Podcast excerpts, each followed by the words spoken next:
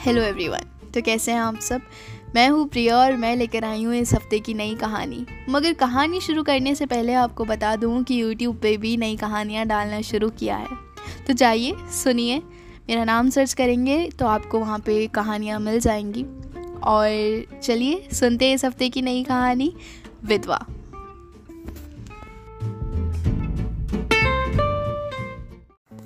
माँ, तुम क्यों इतनी मेहनत कर रही हो?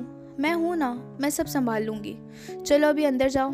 बाहर बहुत ठंड है। मैं ये सारा सामान अंदर रख दूँगी। और माँ, एक अदरक वाली चाय बना दोगी? साक्षी आज ही घर लौटी थी। नौकरी से कुछ दिन की छुट्टी लेकर आई थी। शायद कुछ ज़रूरी काम होगा। माँ ने सबको यही बोला था। क्योंकि जब उससे पूछा तो बोली कि, माँ, बस ऐसे ही बहुत याद आ रही है तुम्हारी। तो सोचा मिलने चली आऊँ। मगर हमारे अलावा सच कोई भाप सकता है तो वो सिर्फ़ हमारी माँ होती हैं। मानव शर्मा, यानी कि साक्षी के पिताजी।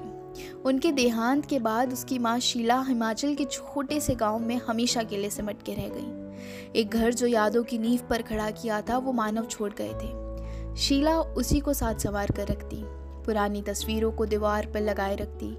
इस एहसास में कि मानव हर वक्त उन्हें ताकते रहेंगे। साक्षी तो नौकरी के लिए दिल्ली चली गई थी और शीला वहीं पहाड़ों में यादों की कून सुनती रहती। घर काफ़ी पुराने तरीके से बना था। बेहद खूबसूरत था।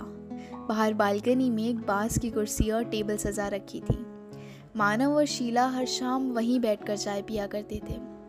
चूँकि मानव लेखक थे तो हर शाम का लिखा झोंका शीला को बहुत इतमान से सुना देते अक्सर हमें जो चीज़ें खुशी देती है, वो हम उन लोगों के साथ ज़रूर बांटने की कोशिश करते हैं, जिनकी वजह से हमें वो खुशी हासिल हुई है। मानव के लिए शीला ही सब कुछ थी। क्योंकि जब सबने हाथ छोड़ दिया था, तब शीला ही तो थी, जिसने यकीन किया कि मानव एक अच्छे लेखक है, और उन दोनों के आगे की ज़िंदगी, उनकी लेखनी से की गई कमाई से भी चल सकती है। शीला इन विचारों की थी कि पैसे की कोई सीमा नहीं होती, और जितना होता है, कम ही पड़ता है। तो क्यों ना थोड़े में ही खुशी ढूंढ ली जाए? और जब ज़रूरतें पूरी हो ही जाएँगी तो फिर बचा हुआ पैसा क्या ही काम आएगा? कलाकार को बस एक ऐसे शख्स की तलाश रहती है, जो उसकी कला पर उससे ज़्यादा यकीन करे। और मानव की ज़िंदगी में शीला ने तलाश पूरी कर दी थी। माँ, ये कपड़े हैं कुछ जो इस्त्री करवाने हैं। आपके कोई कपड़े हैं क्या? दे दोगी तो मैं साथ में ही धोबी को दे आती हूँ। फिर चलो साथ में बैठकर पापा की लिखी किताबें पढ़ते हैं। हाँ मेरी दराज में देख एक पोटली रखी है कपड़ों की। वही दया। साक्षी दराज से कपड़े निकाल कर उसे बंद कर ही रही थी कि एक चिट्ठी ज़मीन पर गिर गई। खोल कर देखा तो लिखा था प्यारी शीला, तुम्हारी आवाज़ बहुत खूबसूरत है। ठहरी हुई, जैसे ठंडी झील का पानी हो, जो बस मध्यम मध्यम बातों सा बहता रहता है। जब भी तुम मेरी किताबों के नए पन्ने पढ़ने आती हो या मुझसे मिलने आती हो तो मैं बस तुम्हारे होठों को निहारता रहता हूँ। देखता हूँ अपनी लिखी कहानियों में ठहराव उतरते हुए। मैं बस लिखता हूँ, मगर तुम उन कविताओं को हर्फ दर हर्फ पन्नों पर जमा देती हो। बेहद खूबसूरती से उनमें अपना एक एहसास छोड़ जाती हो। तुम्हारे जाने के बाद भी मैं उन पन्नों को घंटों तक सहलाता रहता हूँ। महसूस करता हूँ उस खामोशी को, उन गहराइयों को जो तुम कुछ वक्त पहले उनमें बिखेर गई हो। तुम किसी शायर की लिखी खूबसूरत नज्म सी हो, जिसे पढ़ने से पहले कलाकारी और बंदगी की ज़रूरत होती है। आसान नहीं है तुम्हें समझना। तुम उर्दू के कुछ कठिन शब्दों सी हो, जिन्हें उस्ताद ही समझ सकता है। मैंने अपनी ज़िंदगी में कई औरतों से वास्ता रखा है, मगर तुम्हें मिलने के बाद मालूम पड़ा कि किसी लेखक का कविताओं से कितना गहरा जुड़ाव हो सकता है। सच है ना? ना हर कोई लिख सकता है, ना हर कोई लिखा समझ सकता है। मुझे तुमसे कुछ नहीं चाहिए।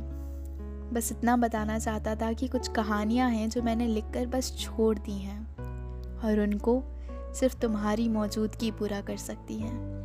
क्या तुम मेरी लिखी कहानियों को एक खूबसूरत मोड़ दे सकती हो? जानता हूँ कि मैं जो मांग रहा हूँ वो आसान नहीं, मगर हर किस्सा मुकम्मल नहीं होता, और जो होता है वो बहुत खूबसूरत होता है। तुम्हारा? चिट्ठी ख़त्म हो गई थी, और नाम भी नहीं लिखा। साक्षी को ये ज़रा पटा लगा तो क्या माँ की ज़िंदगी में कोई और भी है? क्या ये मुमकिन है कि हमारी ज़िंदगी में ठीक किसी की तरह कोई और जगह ले ले? और इस उम्र में किसी और को चाहना सही होगा क्या? साक्षी ने वो चिट्ठी वैसे ही मोड़कर दराज में वापस रख दी। माँ, मैं कपड़े देकर आती हूँ। रस्ते भर साक्षी यही सोचती रही कि माँ से इस बारे में बात करूँ या नहीं। मैं भी तो उन्हें शिवम और मेरे बारे में बताने आई थी। क्या वो हमें स्वीकार कर पाएँगी? पर हम दोनों के हालात तो एक ही हैं ना। हम दोनों को किसी और को अपनी ज़िंदगी में जगह देने से पहले ये समझना ज़रूरी होगा कि साथी की किसको ज़रूरत नहीं होती। हर उम्र के पड़ाव पर होती है। इश्क की कोई सीमा तो नहीं। ना ही कोई ग्रंथ में लिखा है कि एक बार हो गया तो फिर से नहीं हो सकता। पापा के जाने के बाद माँ किसको अपने हालात बताती होंगी? मैं तो दिल्ली में शिवम और दोस्तों के साथ अपनी ज़िंदगी गुजार लेती हूँ। मगर माँ तो यहाँ अकेली रहती है ना। कितना मुश्किल होता होगा उनके लिए कहानियाँ बिना किरदार की कल्पना किए पढ़ना। सिर्फ़ इसलिए क्योंकि समाज और शायद मैं ये कभी सोच ही नहीं सकती कि विधवा औरत को भी फिर से प्यार हो सकता है। वो फिर से एक नई ज़िंदगी की शुरुआत करने का सोच सकती है। क्यों कोई विधवा नई ज़िंदगी शुरू करने के लिए सामाजिक अनुमति का इंतज़ार करती है? क्या वो एक दफ़ा अपने टूटे हुए दिल को समेट कर खुद फिर से किसी और को जोड़ने के लिए नहीं दे सकती। आखिर इसमें हर्जी क्या है? घर लौटकर कुछ दिन यूँ ही गुजर गए।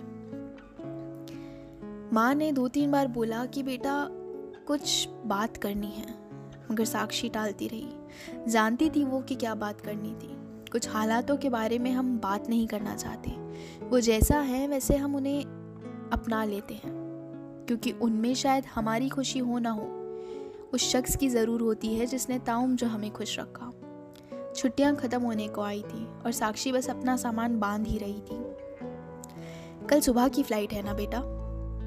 हाँ माँ। सुनो, मैं चली जाऊँगी, तुम इतनी जल्दी उठकर परेशान मत होना। अगली सुबह साक्षी जल्दी निकल गई। शीला की आँख खुली तो उसने तुरंत साक्षी को फ़ोन लगाया। बेटा टाइम से पहुँच गई थी ना? हाँ माँ, पहुँच गई हूँ। तुम चिंता मत करो। और तकिए के नीचे कुछ रखा है। देख लेना। शीला ने तकिया उठाकर देखा तो एक चिट्ठी रखी थी। डियर माँ, जानती हूँ तुम इतने दिनों से कुछ कहना चाहती थी। मैंने वो चिट्ठी पढ़ी। किसकी थी वो तो मालूम नहीं, पर जो भी हैं भले आदमी होंगे, मुझे तुम पर यकीन है। माँ, पापा के जाने के बाद मैंने खुद को संभालने के लिए नौकरी तलाश ली। मगर इन सब में ये भूल गई कि तुम तो यहाँ अकेली रह जाओगी। तुम शाम की चाय किसके साथ बांटोगी? किसके साथ पुरानी गज़लें गुनगुनाओगी? और बची कुची उर्दू तुम्हें कौन सिखाएगा?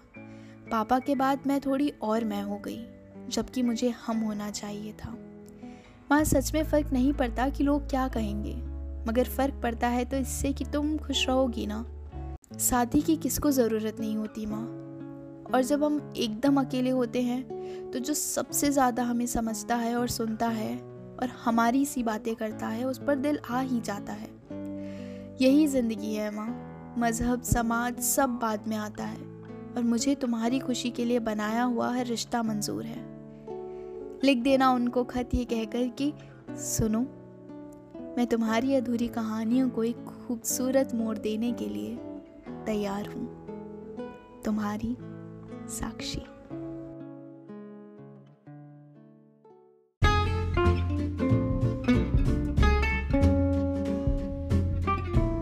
तो ये थी इस हफ़्ते की कहानी। कहानी कैसी लगी ये आप मुझे मेल या फिर इंस्टाग्राम पे मैसेज के ज़रिए बता सकते हैं। कहानी अपने फ्रेंड्स और फैमिली के साथ शेयर करते रहिए और मिलते हैं अगले हफ़्ते एक नई कहानी के साथ। तब तक के लिए अलविदा।